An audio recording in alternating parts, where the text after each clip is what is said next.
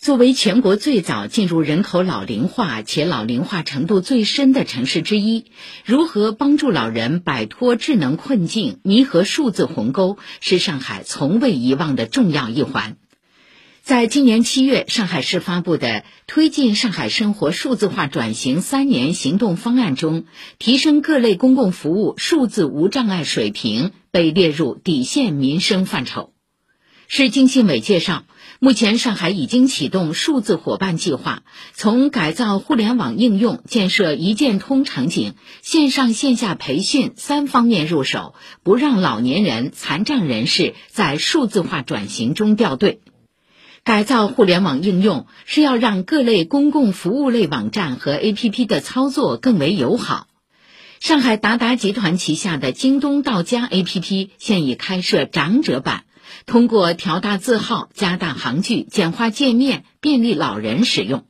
达达集团更创新设计了全域应用程序语音提示，特殊人群点到 APP 的任意层面都会有详细语音提示与帮助。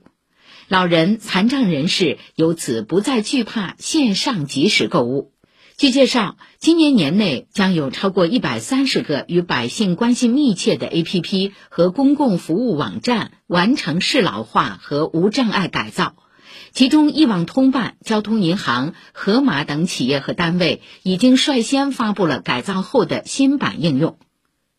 与此同时，建设为老服务一键通场景也在多部门携手下加快推进。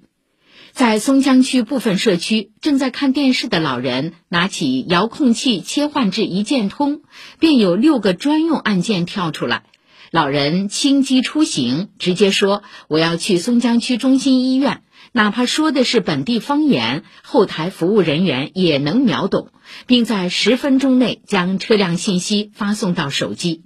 这是上海一电所开发的惠民养老应用。另外，预约就医一键成、紧急救援一键通等高频急难场景，也都在各区加快建设与试点中。让老人玩转数字生活，线上线下的数字化技能培训也必不可少。